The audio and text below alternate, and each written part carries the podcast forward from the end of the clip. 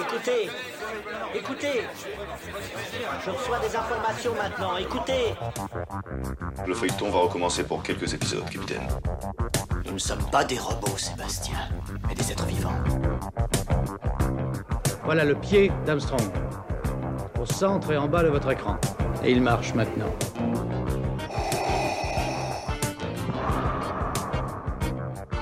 On peut dire aujourd'hui que la science-fiction est bel et bien partout. Tu veux dire qu'on est dans un programme informatique? Est-ce vraiment si invraisemblable?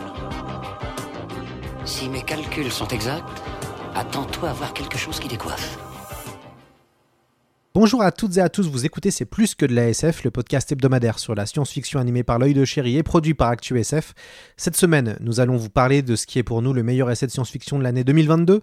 Cet essai intitulé Monolith, retour d'une mythologie de, l'âge spatial a été écrit par Antonio Dominguez Leva et publié aux éditions Presse universitaire française, alias PUF.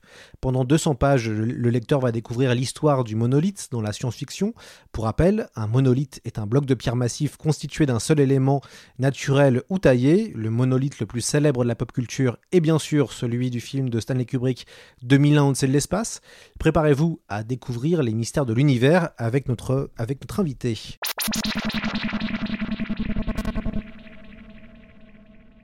Antonio Dominguez Leva, bonjour à vous. Bonjour Lloyd, merci beaucoup, merci beaucoup de cette euh, très gentille introduction. Vous êtes professeur à l'UCAM à Montréal et vous êtes auteur de plusieurs ouvrages sur l'histoire culturelle de la cruauté et de l'érotisme. Vous avez aussi publié des ouvrages sur Mad Max, Star Wars et vous étiez venu nous parler dans l'émission sur Squid Games. On est heureux de vous retrouver. Moi aussi, moi aussi. Merci beaucoup Lloyd de m'inviter. Alors, on va commencer euh, avec un extrait euh, qu'on va vous faire écouter. Un extrait de BFM TV. Et oui, vous êtes bien sûr, c'est plus que de la SF. On écoute maintenant cet extrait.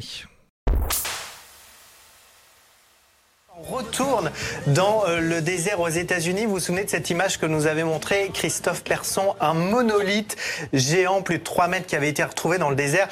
On ne sait rien de ce bloc euh, retrouvé un peu nulle part, euh, il faut le dire. Alors après euh, Les l'annonce. extraterrestres. Les extraterrestres. Alors toi, tu as déjà la réponse, Eh mais il y a quand même d'autres hypothèses, Christophe. Alors après l'appel de Christophe Persson, regardez, des, des dizaines d'explorateurs s'étaient mis le défi de retrouver ce monolithe, sachant que les autorités américaines avaient voulu cacher la localisation euh, exacte. Vous avez vu cet internaute qui pose fièrement euh, devant l'objet, sauf que voilà, ce week-end, les autorités américaines nous ont expliqué qu'il avait finalement disparu.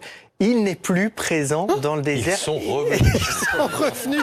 Et surtout, on ne sait pas ce qui s'est passé. Alors, l'État américain a, a promis ne pas avoir touché euh, à l'objet. Alors, évidemment, ça lance les spéculations, comme toi, mon cher Christophe, mais surtout l'enquête. D'où vient cet objet? Alors, ça pourrait être, en fait, une œuvre d'art, ce qui pourrait peut-être justifier le vol. Une œuvre d'art signée de cet artiste. Regardez, John McCracken, sculpteur américain. Il dit Il s'agissait de la chronique de la pépite du lundi 30 novembre 2020, présentée par euh, Julien Mialcarec sur BFM TV. Euh, pourquoi ouvrir votre essai, Antonio, sur cet amusant fait divers? En fait, c'est curieux parce que euh, j'étais euh, des fois maintenant dans la vie des chercheurs, comme il faut qu'on fasse tellement de trucs euh, à l'université, tout ça, on n'a pas beaucoup de temps et surtout on n'a pas beaucoup de temps d'être très réactif. Alors là, du coup, je me retrouvais, on était en pleine pandémie et euh, et bah, c'est une de ces occasions où j'ai pu euh, j'ai pu réagir donc à, à cet événement étrange, euh, à cette étrange trouvaille euh, qui m'a, euh, bah, comme comme tous les comme tous les amateurs de science-fiction, qui m'a à la fois euh, amusé et puis euh, un petit peu dérouté quand même. Euh, et euh, et j'ai eu le temps de plonger un peu dans le dans le tourbillon d'hypothèses de qui en fait ont plutôt suivi euh, les euh, les réduplications, c'est-à-dire que euh, le moment en disant le patient zéro de cette épidémie de, de, de monolithe avait suscité de l'attention, mais euh, finalement c'est quand c'est devenu vraiment viral à l'échelle planétaire, très vite en fait, euh, au moment même de la disparition apparaissait déjà un autre euh, donc évoqué dans le dans l'extrait, la disparition de, de celui de Utah paraissait automatiquement un autre, donc à Batka Doamnei en Roumanie. Et c'est à partir de ce moment où ça s'est mis à proliférer un peu partout que ça m'a que ça m'a intéressé. Et au début, c'était pas vraiment l'idée de, d'en faire carrément un livre.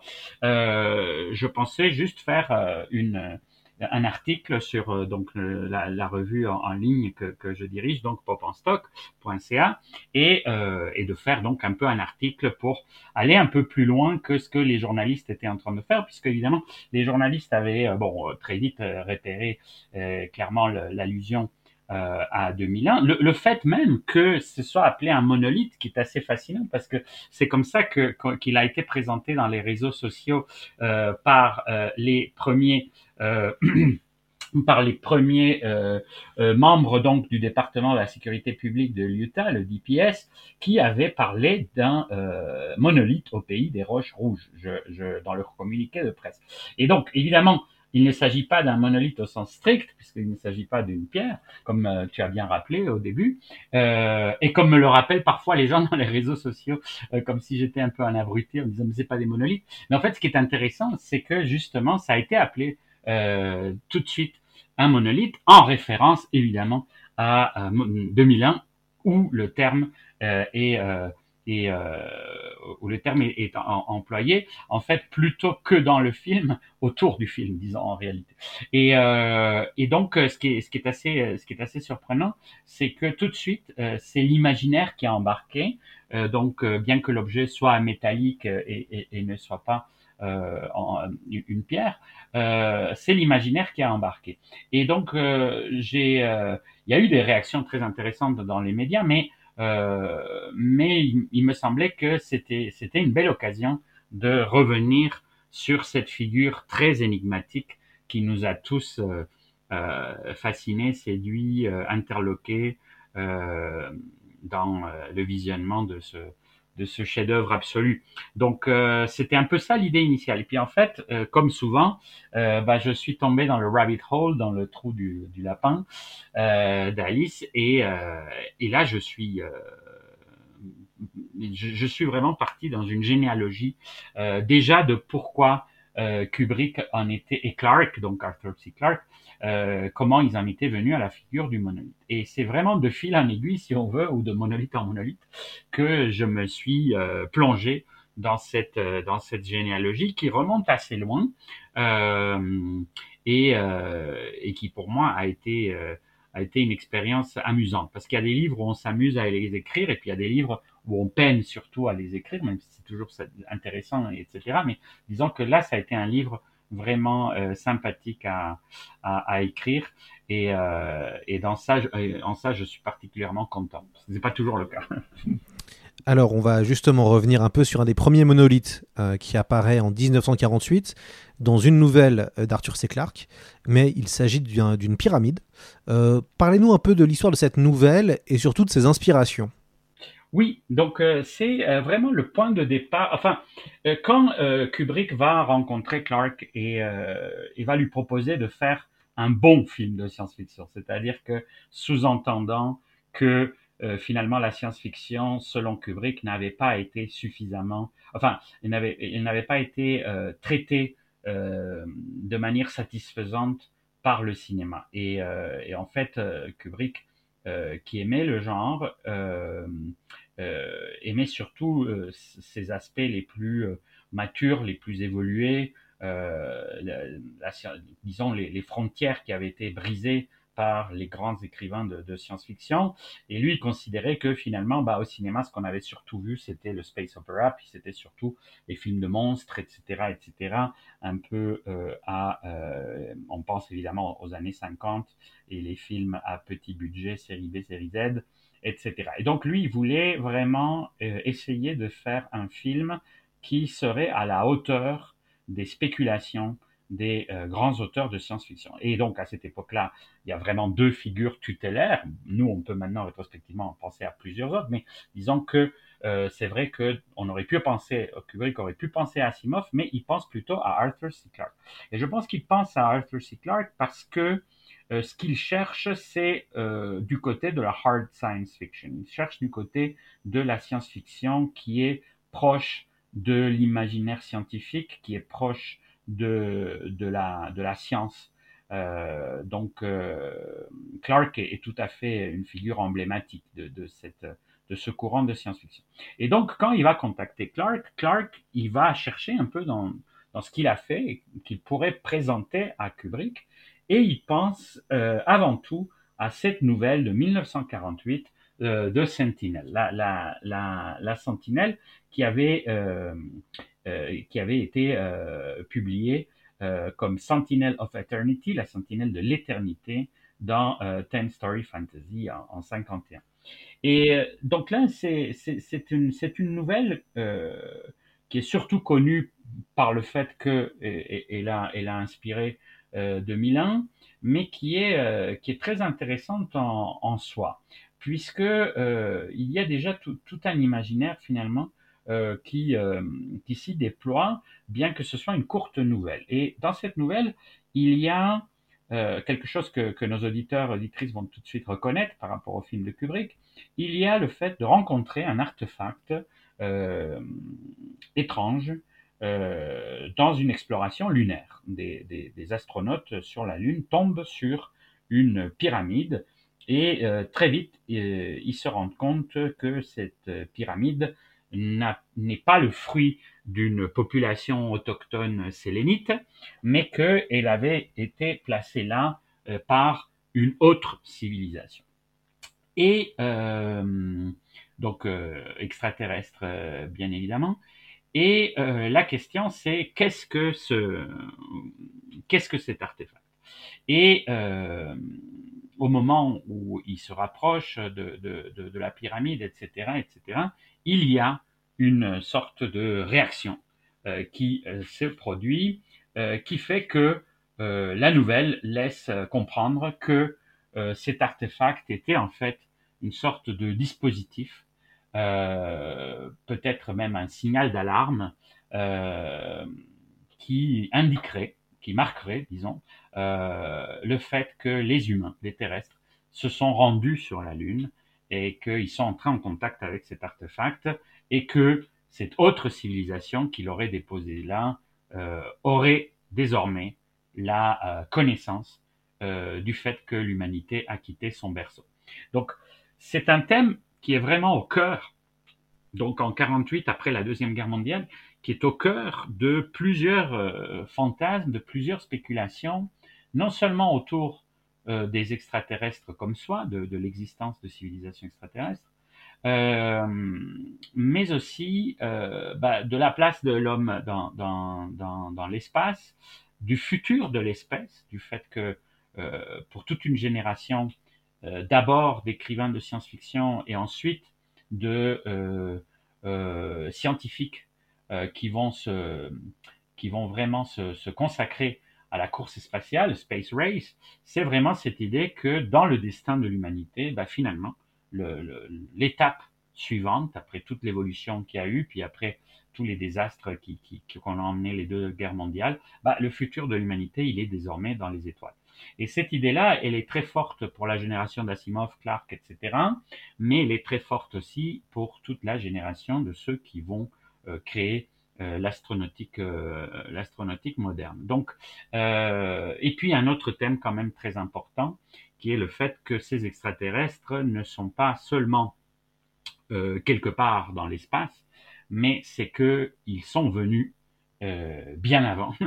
il y a des millénaires euh, ils étaient déjà là et que euh, nous sommes évidemment dans une position euh, totalement inférieure et par rapport à leurs connaissances et nous sommes un phénomène beaucoup plus récent sur l'échelle de la création et donc aussi beaucoup plus immature. Donc nous sommes dans une sorte d'enfance euh, de, de, l'évolution et eux, ils seraient déjà à un stade très très avancé. Alors, cette nouvelle-là reste quand même assez énigmatique. Je, ce que je vous raconte, euh, c'est un peu de, l'extrapolation euh, par rapport à la, à la, aux données qui sont euh, suggérées dans la, dans la nouvelle, où tout reste un peu hypothétique.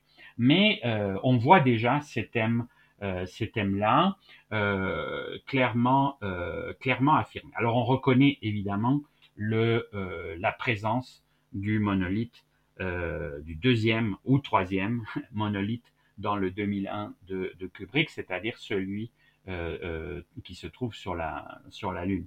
Donc ça correspond à ce, à ce passage-là, mais en fait, pas que, puisque euh, on ne peut pas comprendre entièrement l'ouverture de, de 2001 euh, sans justement cette, cette présence de cette, de, cette, de cette première nouvelle.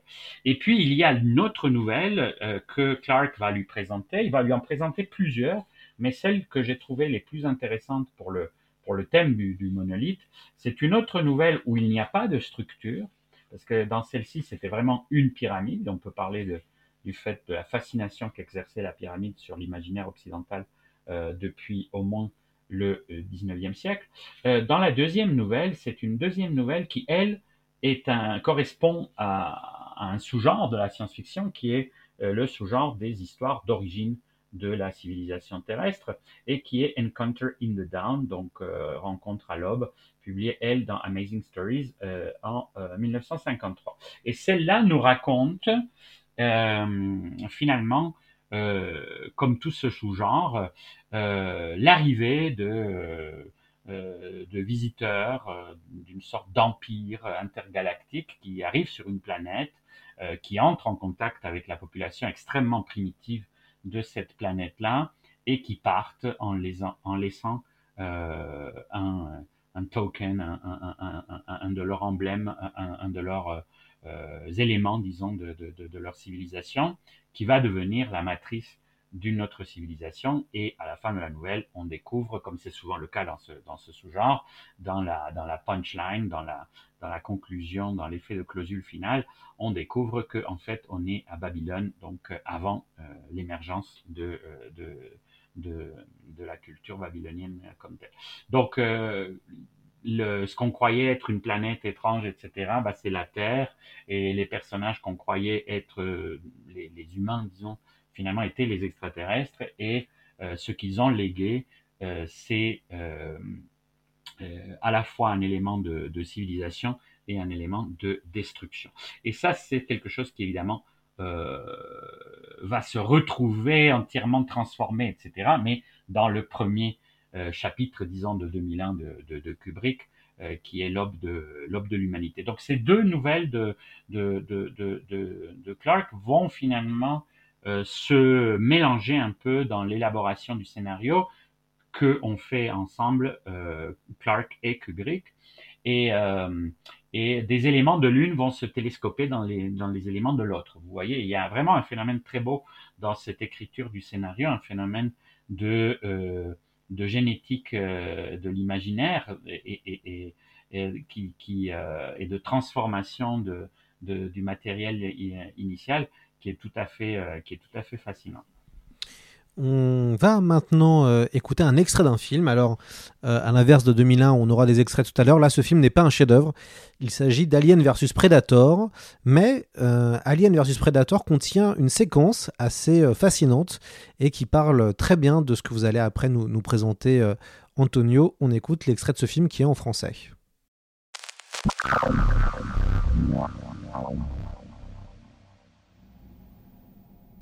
Hiéroglyphes-là sont difficiles à comprendre.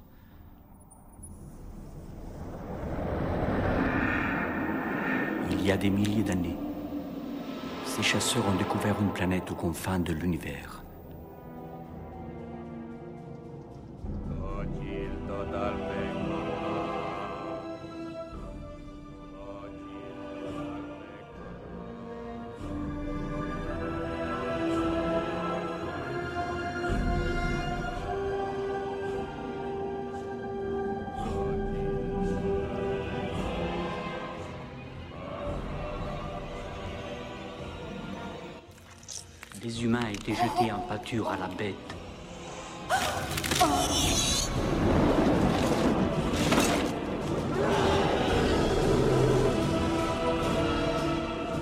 Les chasseurs se battaient avec ces grands serpents pour prouver qu'ils étaient dignes de porter la marque.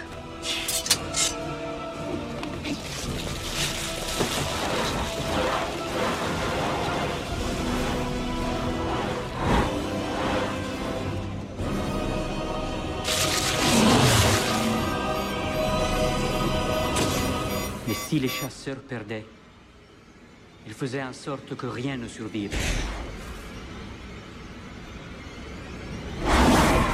C'est toute une civilisation qui disparut en une nuit.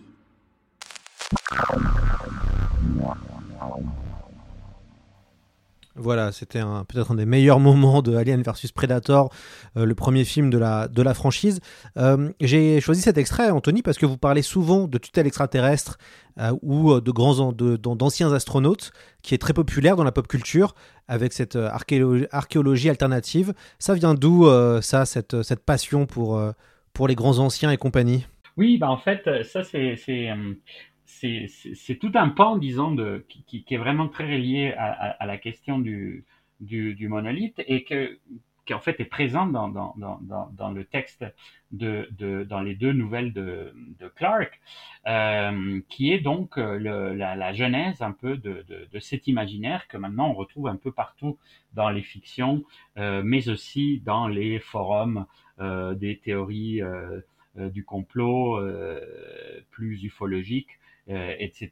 Alors, je me suis aussi penché sur ça. C'était comme un autre aspect. Puis d'ailleurs, c'est un des projets que j'ai d'écrire un livre plus, plus, enfin, consacré vraiment à cette, à cette question-là, parce que dans le monolithe, je voulais pas non plus totalement euh, sortir, disons, de, du monolithe justement et, et, et, aller dans des choses trop éloignées, euh, mais qui, euh, qui ont trait à cette même, à cette même, à cette même figure. Donc, euh, on dit souvent que c'est Lovecraft, et euh, ce qui a été intéressant pour moi, c'est que j'ai senti tout à fait dans la, surtout dans la première nouvelle de, de Sentinelle de l'éternité, un côté Lovecraftien chez Clark. Ensuite, j'ai appris, donc ça c'est aussi un, des plaisirs maintenant avec Internet, euh, de faire de la recherche. C'est très différent à quand j'ai commencé, euh, où il fallait juste aller dans les bibliothèques puis voir, prier pour trouver des éléments. Maintenant, on, tombe très rapidement sur des éléments qui nous, qui, euh, qui, nous, qui dépasse notre compréhension initiale des, des, sujets. Et j'ai appris entre autres que Clark avait fait une parodie assez drôle des montagnes hallucinées de, Lovecraft dans sa jeunesse. Donc euh, oui, c'est clair qu'il y avait une filiation que j'ai bien sentie à la lecture et qui s'est confirmée justement en suivant cette piste. Euh, on dit souvent que c'est Lovecraft qui, qui, qui présente le, le mythe de, des grands anciens qui seraient venus à l'origine des temps et euh, euh, et, et qui donc auraient été vénérés comme des dieux cruel dans le cas de, Lovecraft, totalement indifférent à, l'espèce humaine, euh, mais euh, qui aurait été un peu la matrice des croyances ultérieures sur les anciens. Euh, des fois, on appelle les anciens astronautes et des fois, on l'appelle Ancient Aliens, les, anciens aliens. Et j'hésite un peu entre les deux formules. J'aime beaucoup Ancient Aliens, mais c'est vrai qu'en français, Aliens, c'est sympa, mais c'est vrai que c'est aussi, bon, c'est vraiment un, gros anglicisme, mais euh, les anciens extraterrestres, disons. Euh, et euh, donc, ce qui était assez, ce qui m'a emmené donc dans mon deuxième chapitre, à l'ombre de Lovecraft, à aller dans le, un des premiers grands textes Lovecraftiens, qui est aussi un texte de monolithe et qui est aussi un texte qui annonce le thème des, anciens astronautes. C'est Dagon en 1919, donc à la, à la à la Première Guerre mondiale, qui d'ailleurs apparaît dans, le, dans, dans, dans la nouvelle, puisqu'il s'agit d'un naufragé de, de, ce conflit. Et dans Dagon, il y a la découverte justement d'un étrange monolithe euh, en plein milieu de, euh, dans une île déserte, donc du euh, Pacifique. Et euh, il y a un peu déjà tout l'imaginaire de, de, de, Lovecraft qui commence à s'annoncer dans, dans Dagon, mais le choix du, de l'île, du Pacifique, est, très intéressante. D'un côté, il y a évidemment la fascination durable jusqu'à nos jours pour les Moai, les, statues de, l'île de, Pâques, qui n'ont cessé d'intriguer euh, les Européens, notamment depuis leur découverte en 1722.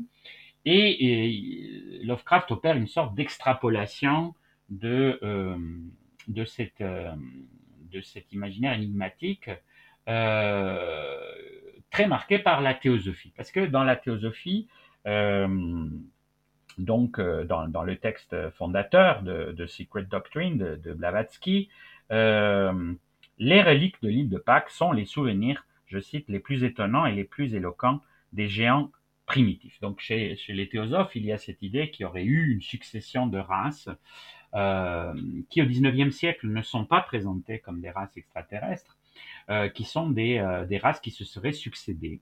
dont une de géants, avec une révision notamment du mythe de l'Atlantide. Et il y a une sorte de sous-genre atlantéen qui va être le mythe de Lémurie, euh, un autre continent perdu, euh, qui lui est justement un continent euh, pacifique, euh, dans, de, l'océan Pacifique. Donc c'est William Scott Elliott euh, dans The Lost Lemuria en 1904. Alors les théosophes sont très importants euh, pour, pour cet imaginaire-là, parce que justement, eux, ils sont dans l'idée que le récit officiel de de darwinien, euh, mais aussi euh, archéologique, euh, etc., est faux.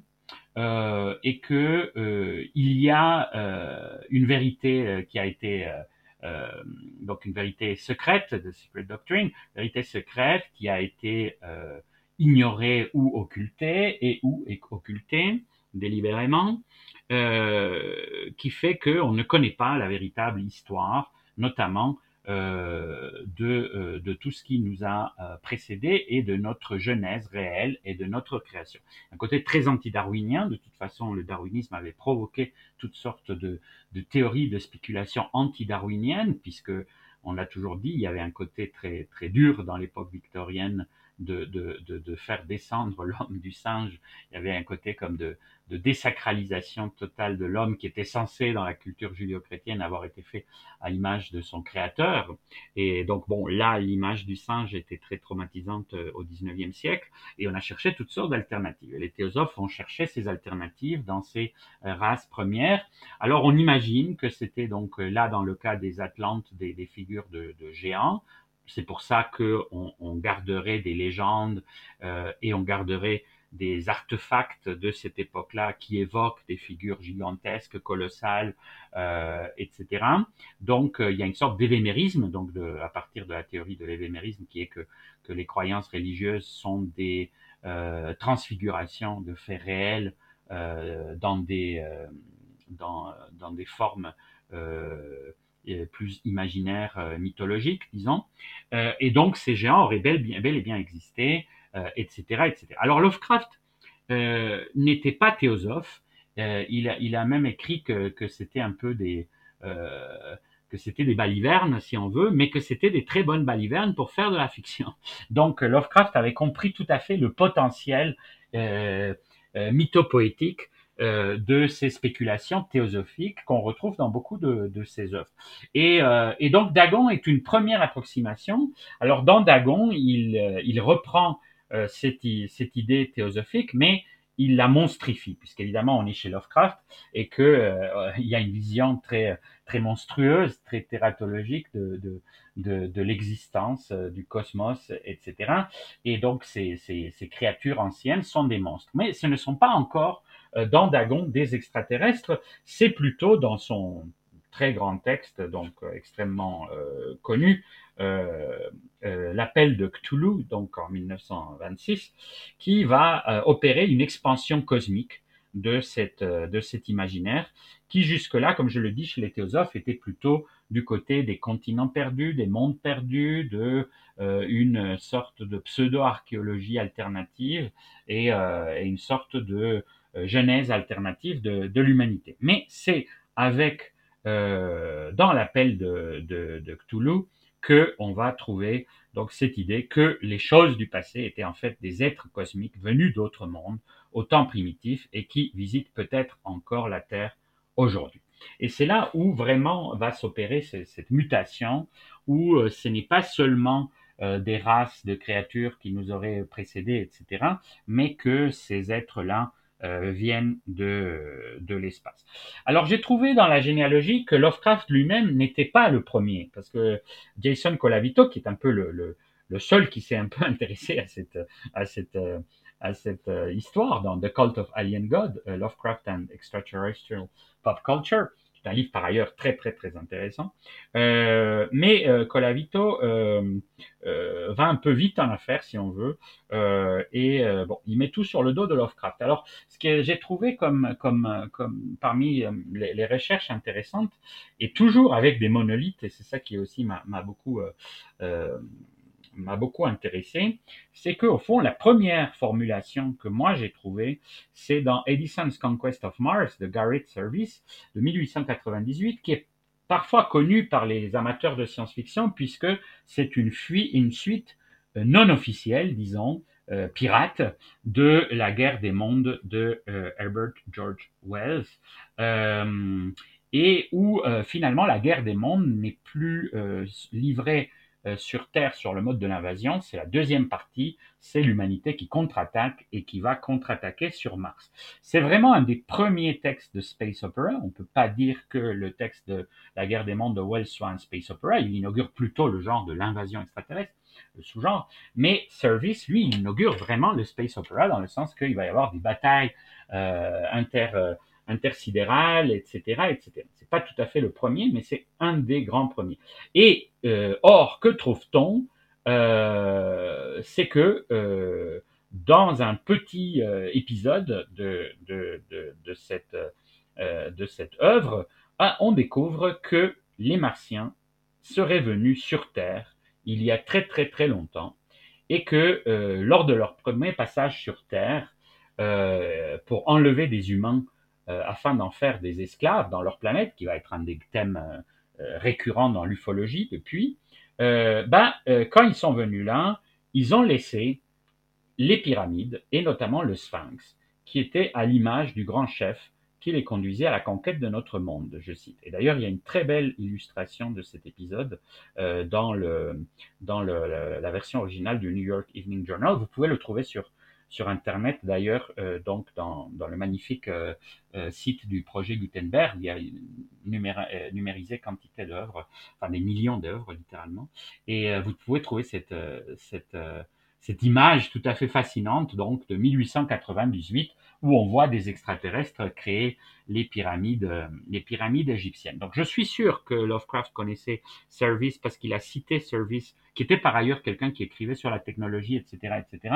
Il n'a pas cité concrètement cette œuvre, mais euh, connaissant Lovecraft et le fait qu'il connaissait Service, ça me semble pratiquement impossible qu'il n'ait pas connu cette œuvre-là. Euh, et puis par ailleurs, il y a le tournant très important de Charles Fort, donc euh, qui crée la fortologie, le mouvement fortéen, euh, qui lui donc dans euh, dans son sorte de, de manifeste euh, euh, qui va avoir une grande influence dans le milieu de l'occulture, mais aussi dans le milieu de la dans le milieu de la de la de la science-fiction, lui, il va euh, soumettre euh, carrément l'hypothèse que l'être humain a, été euh, manipulé par les extraterrestres euh, depuis depuis la nuit des temps. Et ça, c'est vraiment un texte de 1919, et, et ça, ça a eu une influence évidente dans dans l'imaginaire de, Lovecraft.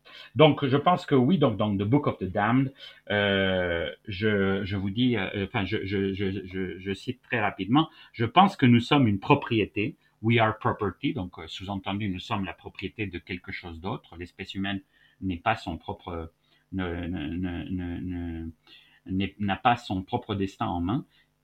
Qu'il fut un temps où cette terre était un no man's land, que d'autres mondes l'ont exploré et colonisé et se sont battus entre eux pour la posséder.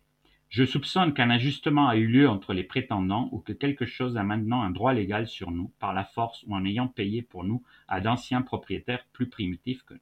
Donc on voit que euh, dans le Book of the Damned, dans le livre des damnés euh, de 1919, il y a déjà l'embryon de ce qui va vraiment inspirer Lovecraft pour son pour cette euh, pour cet imaginaire. Que va-t-il se passer entre la trentaine d'années qui va séparer Lovecraft et Kubrick, Antonio? Euh, bah, il va y avoir beaucoup de choses. Il y a évidemment euh, le, le, le- les nouvelles de, Clark, mais les nouvelles de Clark, au fond, elles s'ins- elles s'inscrivent euh, dans un tournant plus grand. Ce n'est pas un hasard que la deuxième soit publiée dans Amazing. en fait, quelque chose qui, est pour moi tout aussi important que, euh, que, que Lovecraft, dans un certain sens, parce que bon, on peut pas exagérer non plus, c'est quand même un imaginaire, c'est Lovecraft qui a vraiment exploré ça, qui lui a donné une, plasticité, puis une, une, force, etc., etc. Mais il y a quand même quelque chose de très important qui se passe dans le domaine de la science-fiction, et c'est euh, le travail de Palmer en tant qu'éditeur de Amazing Stories, où finalement euh, Palmer va ouvrir la voie à un type de science-fiction assez différent de celui de Astounding, qui était l'autre grand pulp de, de, de science-fiction dans l'âge d'or. Euh, Palmer va être, euh, pour toutes sortes de raisons, il va être très intéressé et intrigué par ce qu'il va appeler la science-fiction du passé.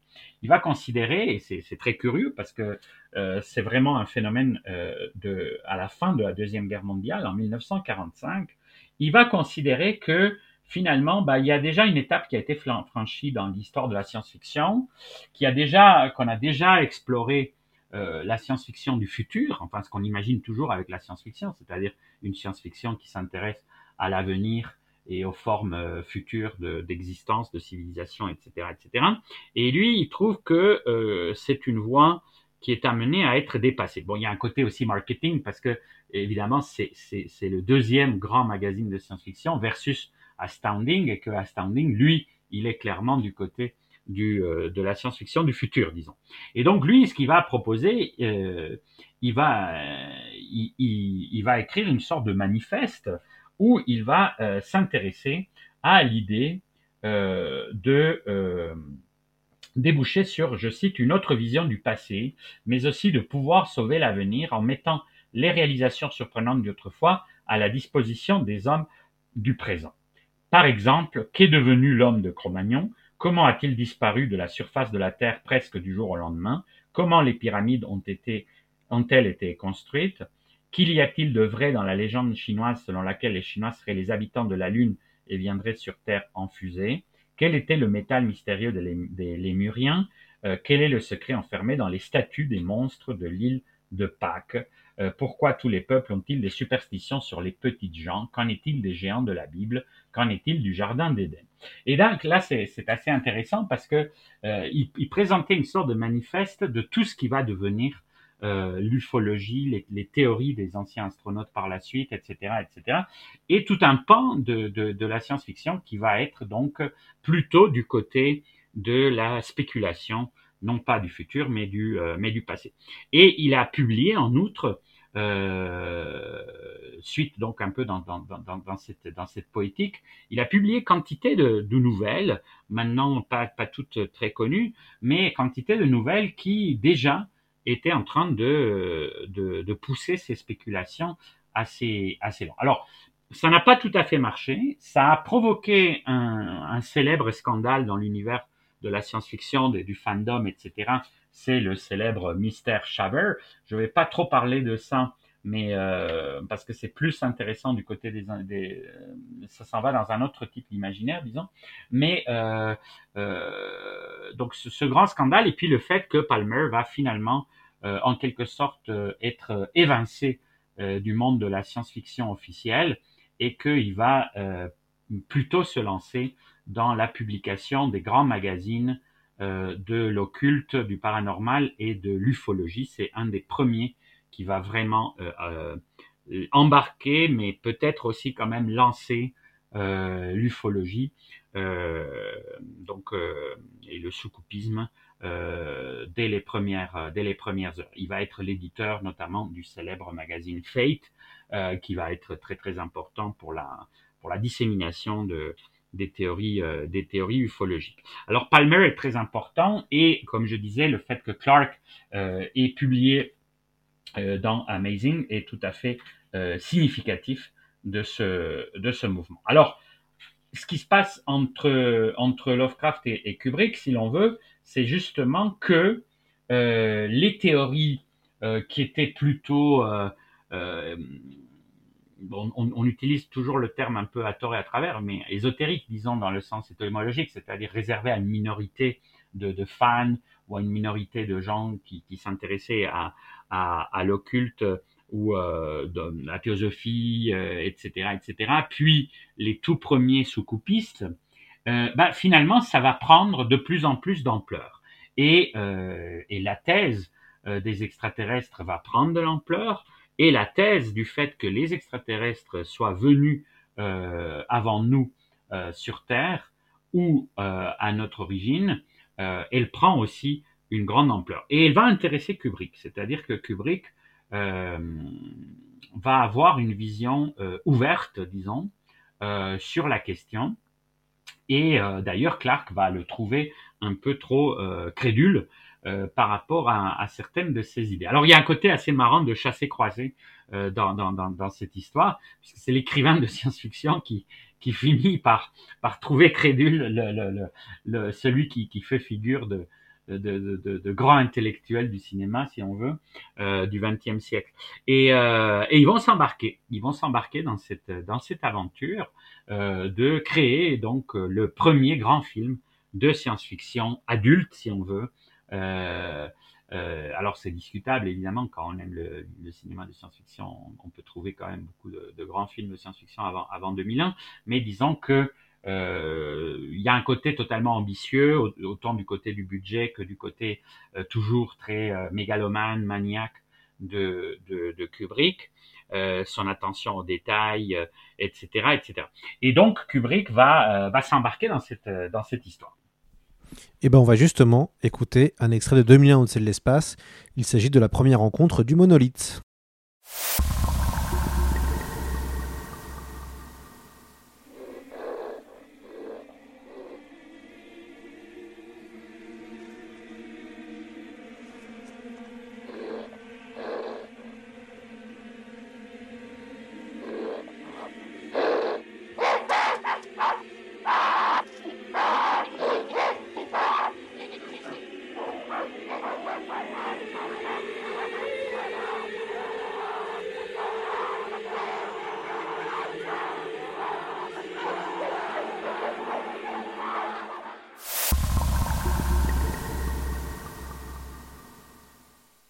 Voilà, c'était un, court extrait de 2000 ans de l'espace. Alors, pourquoi le, monolithe kubrickien est-il si mémorable? Il est, bah, cette scène est absolument magnifique. Euh, si euh, nos auditeurs, auditrices ne l'ont pas en tête, je vous invite sur YouTube, vous avez 2001 euh, opening et vous avez les 9 minutes donc de, du premier segment. c'est tout à fait c'est tout à fait fascinant. Pour moi, c'est presque aussi, c'est un prologue, c'est aussi une sorte de film dans le film. Il y a des gens qui ont du mal à entrer dans 2001 euh, dans sa totalité. Il me semble que, que, que l'entrée par le monolithe est, est une des, est une des belles entrées. C'est comme ça que je l'ai revu d'ailleurs, euh, parce que euh, j'ai quand même une drôle d'histoire avec le monolithe. avec le, avec le monolithe, mais avec 2001, qui va t'amuser en tant que euh, grand amateur aussi de Star Wars comme moi, alors que souvent c'est un peu une dichotomie, un schisme, on aime l'un ou l'autre comme deux, deux formes de science-fiction totalement opposées. Mais ce qui est assez marrant dans mon cas, c'est que quand j'étais petit, j'ai vu 2001 euh, cinq ou six fois, mais contre mon gré. C'est-à-dire qu'en fait, à chaque fois, euh, euh, je, forçais ma mère à, aller au cinéma pour aller voir ça. C'était l'époque où on ne voyait pas, il y avait, il y avait pratiquement pas d'informations dans les journaux sur les films qui passaient au cinéma, donc on voyait juste les titres. Et je ne sais pas pourquoi, à chaque fois, je confondais 2001, l'Odyssée de l'espace, avec Star Wars. Et j'étais convaincu Star Wars étant le premier film que j'ai vu de ma vie euh, au cinéma, euh, et j'étais convaincu que c'était Star Wars.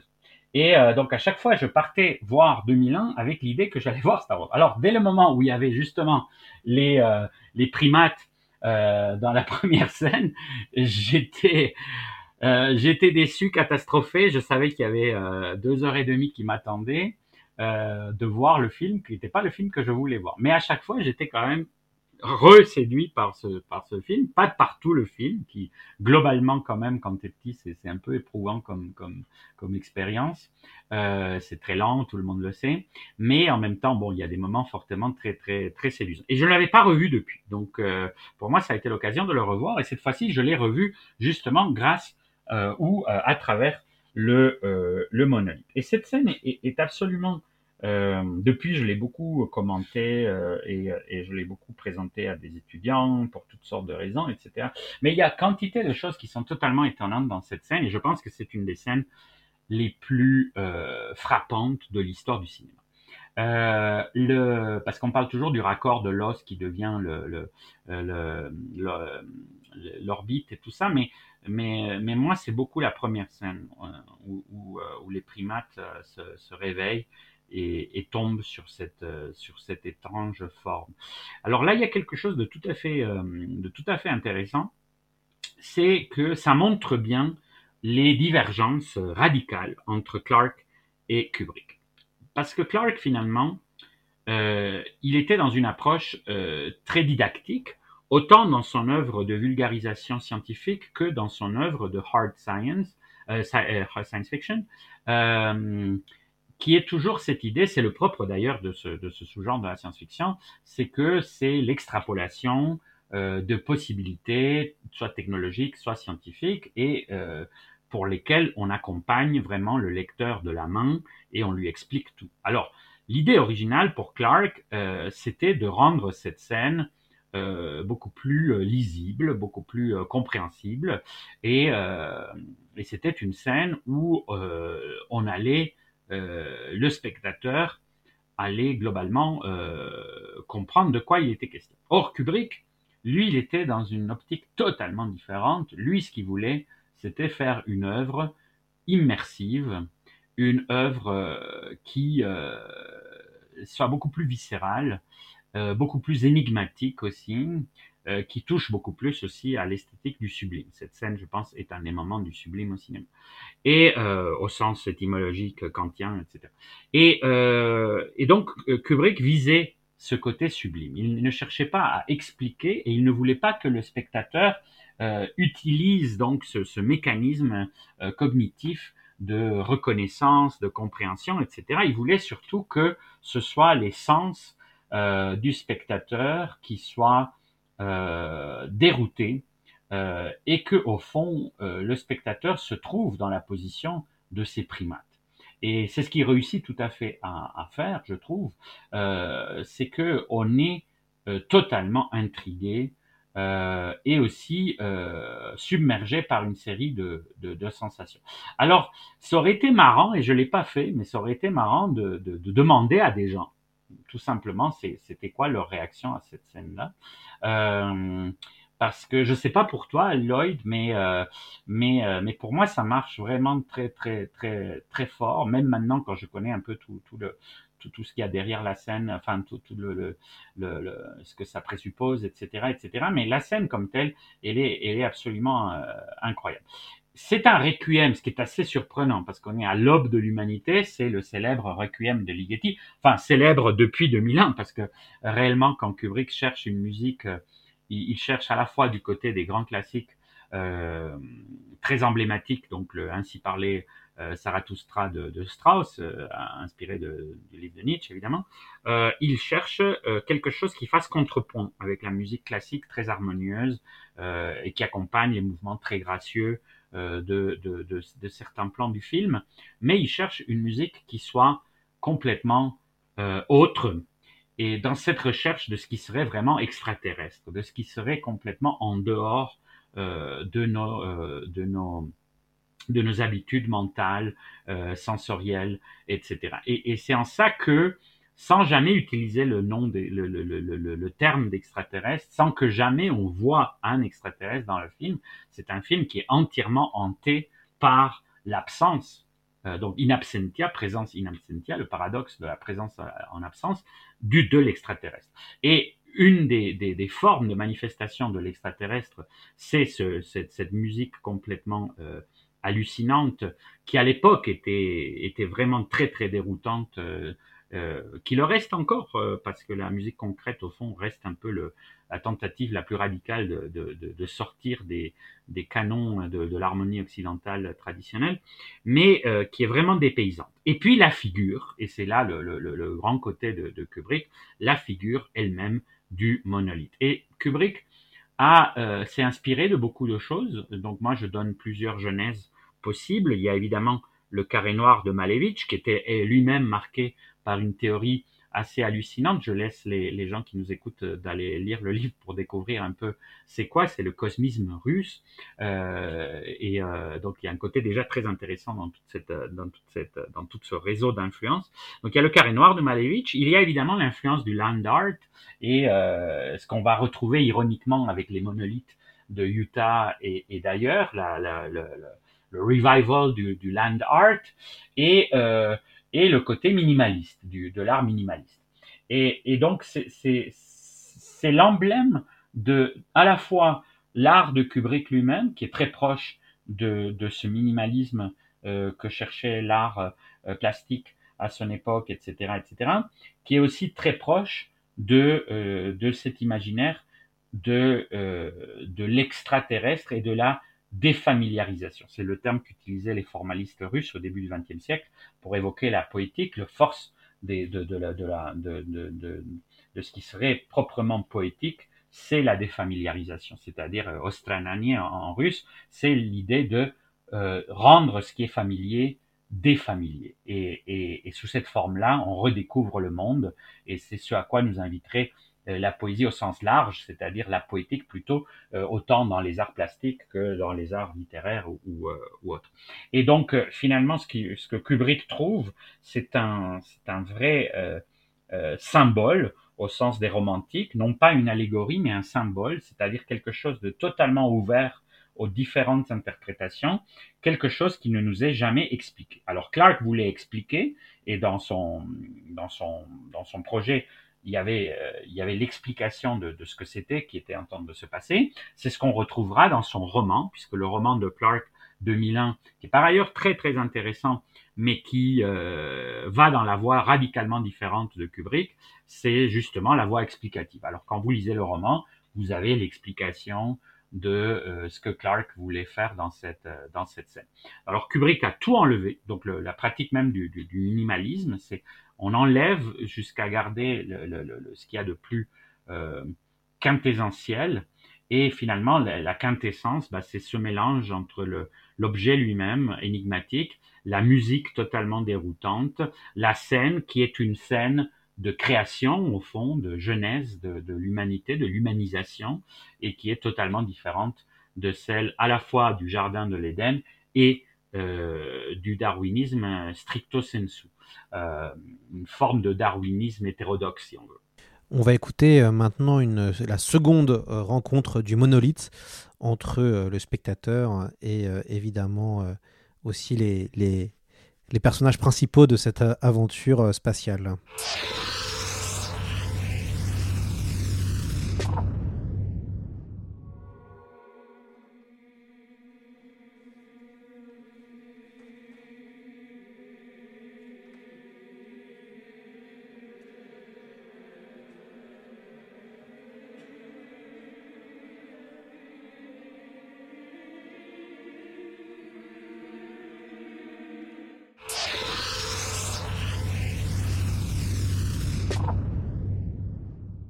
Alors voilà, c'était la, fameuse rencontre du monolithe euh, sur la Lune. Euh, pour, pourquoi ce, monolithe est-il une synthèse de tout ce qui a été produit sur euh, la question, Antonio? Voilà, ce qui est intéressant, c'est que ce moment-là, le monolithe, on va, le nommer, mais on va le nommer d'une manière qui, elle aussi, est, est, est très significative de cette défamiliarisation dont je parlais. C'est le TMA1, Tycho Magnetic Anomaly 1 et euh, donc une anomalie euh, qui nous renvoie au fond à, euh, hmm, à l'imaginaire de la science au XXe siècle, de donc cette sorte de prétention de la science de d'englober des choses qui lui qui lui échappent, de les intégrer dans une sorte de taxinomie, de classification extrêmement bureaucratique, une science donc le, big science euh, faite par les par les gouvernements, les, les grands organismes, etc., etc. Et on entre dans la, la sphère du complot parce que justement euh, cette euh, soi-disant anomalie, elle est gardée secrète. Le film part justement sur sur cette idée du, complot, de, on veut garder cela secret pour pas créer de panique.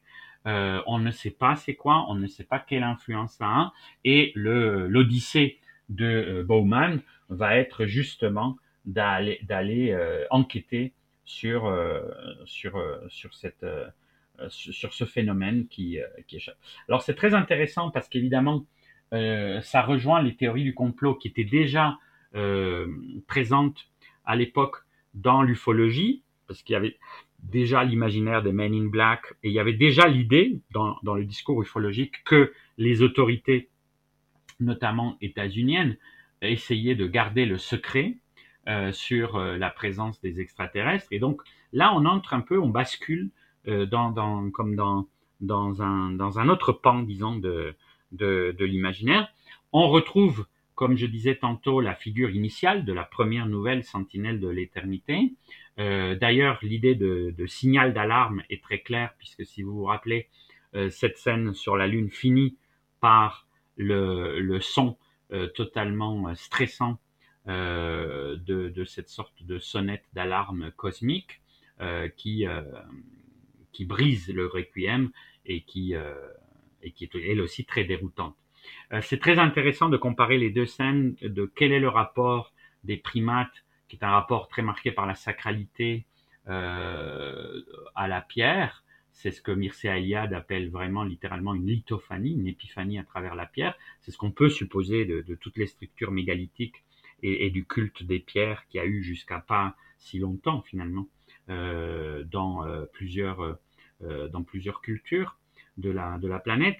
Et puis le, regard scientifique de ces personnages astronautes qui se rapprochent, qui veulent prendre une photo euh, devant euh, donc le monolithe qui est cette fois-ci donc exhumé dans la surface lunaire, circonscrit par une série de, dispositifs technologiques, d'éclairage, etc., etc. Donc les deux scènes sont comme deux étapes de l'humanité, deux approches à l'inconnu, au sacré aussi, euh, etc. Alors euh, tout ça, donc euh, comme toujours chez Kubrick, est, est, est, à la fois très subtil et à la fois très très très viscéral, mais qui appelle aussi à notre cognition. Et ça, c'est, je pense, ce qui fait de Kubrick euh, l'auteur euh, suprême qu'il est, c'est, cette alliance entre euh, le fait qu'il qu qu appelle à notre intellect, mais qu'il appelle tout le temps aussi en même temps, euh, avec la même force, avec la même virulence, à nos affects et, et, et cette et cette euh, collusion, disons, entre entre entre ces deux formes, euh, bah, produit évidemment euh, une, une, une, sorte de tension constante dans son dans son œuvre. Et euh, et finalement, le, ce qui est bien, enfin, ce qui ce qui est très mis en évidence dans le dans le film de Kubrick, c'est que en allant à l'essentiel, en réduisant le mythe à l'essentiel, ben, finalement, il devient complètement polysémique, il devient complètement intrigant, défamiliarisant, et par la force même, il devient mythique, et il crée un mythe, euh, un mythe moderne, euh, inattendu, euh, sur lequel d'ailleurs on va énormément spéculer à partir de la sortie du film, la plupart des discussions, autant chez les critiques que chez les spectateurs, vont vraiment tourner autour de qu'est-ce que c'était que ce truc.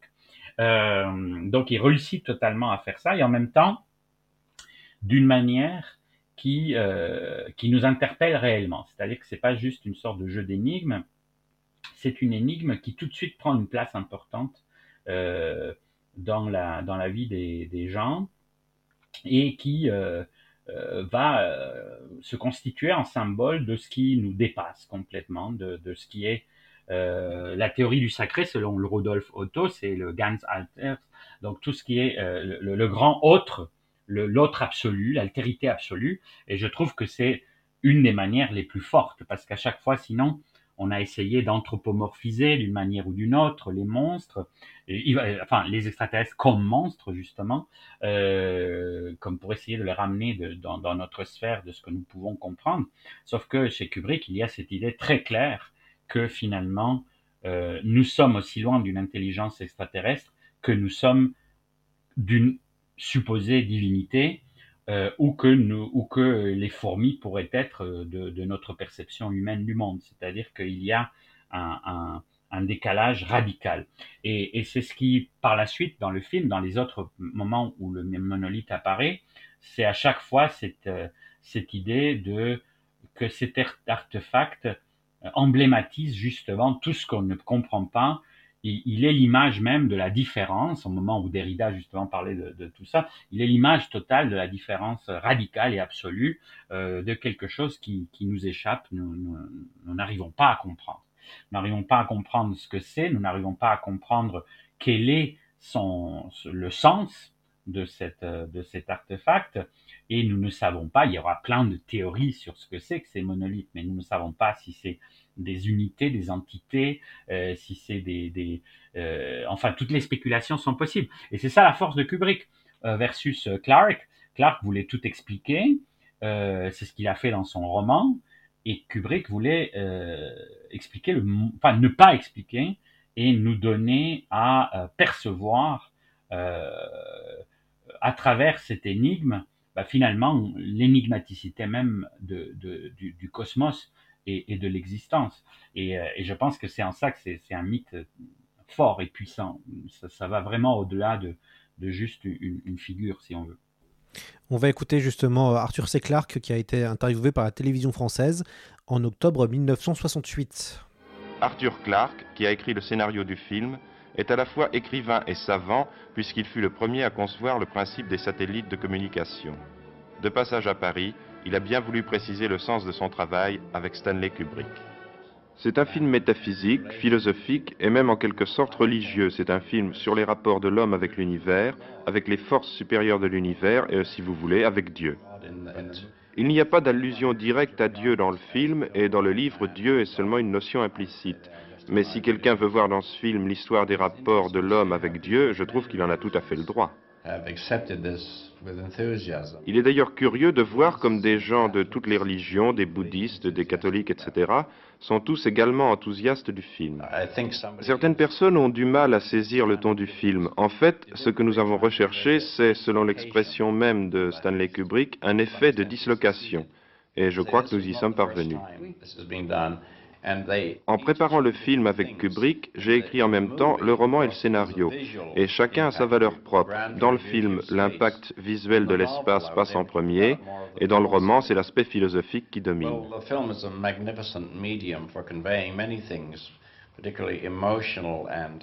Le film est un médium exceptionnel pour transmettre des émotions psychologiques et esthétiques, et l'impact de ce film est avant tout esthétique.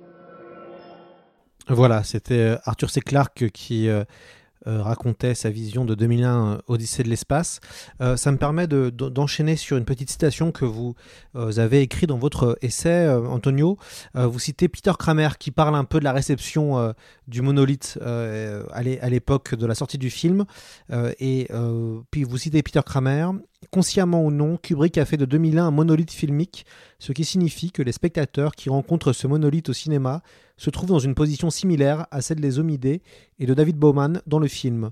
Ils sont sur le point de vivre une expérience transformatrice qui les élèvera à un niveau de conscience supérieur, ce qui est illustré dans le film par la naissance de l'enfant étoile à la toute fin.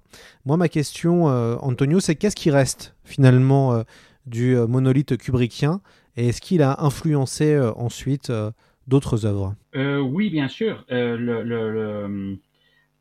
C'est devenu une icône. En même temps, c'est tellement fort dans le film et c'est tellement associé au film que euh, il, disons que c'est une, on ne peut pas l'invoquer sans invoquer le film et c'est un peu ce qui va se passer justement avec le monolithe de, Utah que justement on va l'appeler monolithe tout de suite parce qu'on voit la, référence si on veut euh, qui était peut-être pas l'intention initiale de l'auteur, euh, quel qu'il fût. Euh, on le sait pas encore aujourd'hui, on ne sait pas exactement qui c'était, même s'il y a les hypothèses donc que tu citais tantôt.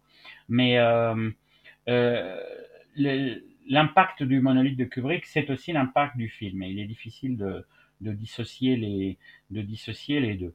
Je pense que le film de Kubrick reste à la fois unique mais aussi de par son influence, il a ouvert des portes dans le cinéma. Et pas seulement dans le cinéma de science-fiction. Je pense que c'est un des films qui a ouvert la possibilité de, concevoir le, film, euh, le, médium filmique euh, de manière très très différente. Euh, on pourrait euh, renvoyer aux, théories initiales des avant-gardes sur le cinéma comme quelque chose qui transforme notre expérience euh, sensorielle, mais aussi euh, notre manière de voir le monde, de, concevoir le monde, autant sur le plan esthétique que, que philosophique et même que, disons vraiment qui ouvre des nouvelles portes et, et Kubrick se situe tout à fait dans cette, dans cette tradition. Donc euh, finalement, c'est ce qui alimente encore toute une série de, de réalisateurs euh, qui, qui, euh, qui, ont cette vision extrêmement ambitieuse du, du, cinéma. Donc je pense qu'il y, qu y, a ça d'un côté. Euh, le monolithe est bien l'emblème, comme on disait tantôt, de, cette possibilité du, cinéma de toucher à l'expérience même du sacré. Je pense que les, moments où le monolithe apparaît dans les films sont des expériences qui sont épiphaniques euh, pour le spectateur. En tout cas, je pense que c'est ce qui se rapproche le plus euh, d'une sorte de cinéma initiatique et, euh, et d'une expérience euh, quasi religieuse. Euh, donc les, les, deux étant encore indissociables. Euh, le monolithe comme tel, bah, finalement, il va être cité euh, euh, sur plein de, dans plein d'autres créations, comme toutes les grandes figures iconique qu'on est dans la période de, de, du recyclage culturel, dans la postmodernité, etc., etc. Et donc, il va se retrouver bah, parodié très vite dans Mad Magazine, une parodie assez drôle en 1969, même si euh, c'est une parodie euh, méchante. Euh, l'équipe de Mad n'a pas du tout l'air d'avoir aimé euh, 2001, mais en fait, Mad aime rarement les, films. Il y a un côté un peu que pour, pour exister, Mad a besoin de, de, de, de, de critiquer, voire de un peu détesté. Euh, il y a la bande dessinée de, Jack Kirby, donc une des grandes, du comic book, dont vous avez déjà parlé, je pense d'ailleurs dans d'autres dans, émissions.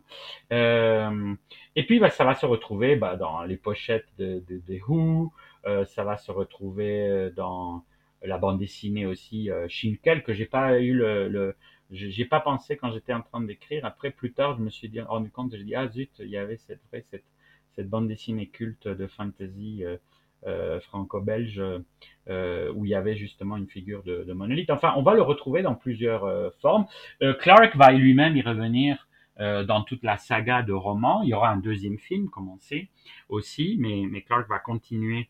Donc ça va être un peu une, il va continuer à explorer cet univers-là, à donner plus de précision sur sur sur ce que c'était, mais au fond, un peu limité quand même dans le sens que euh, on est plutôt dans une démultiplication que dans un approfondissement. Il y aura de plus en plus de monolithes un peu partout. Euh, les mêmes personnages vont revenir constamment. Enfin bon, il y a un petit peu un côté franchise euh, qui, qui s'autodévore dans les, dans les romans ultérieurs de, de, de, Clark.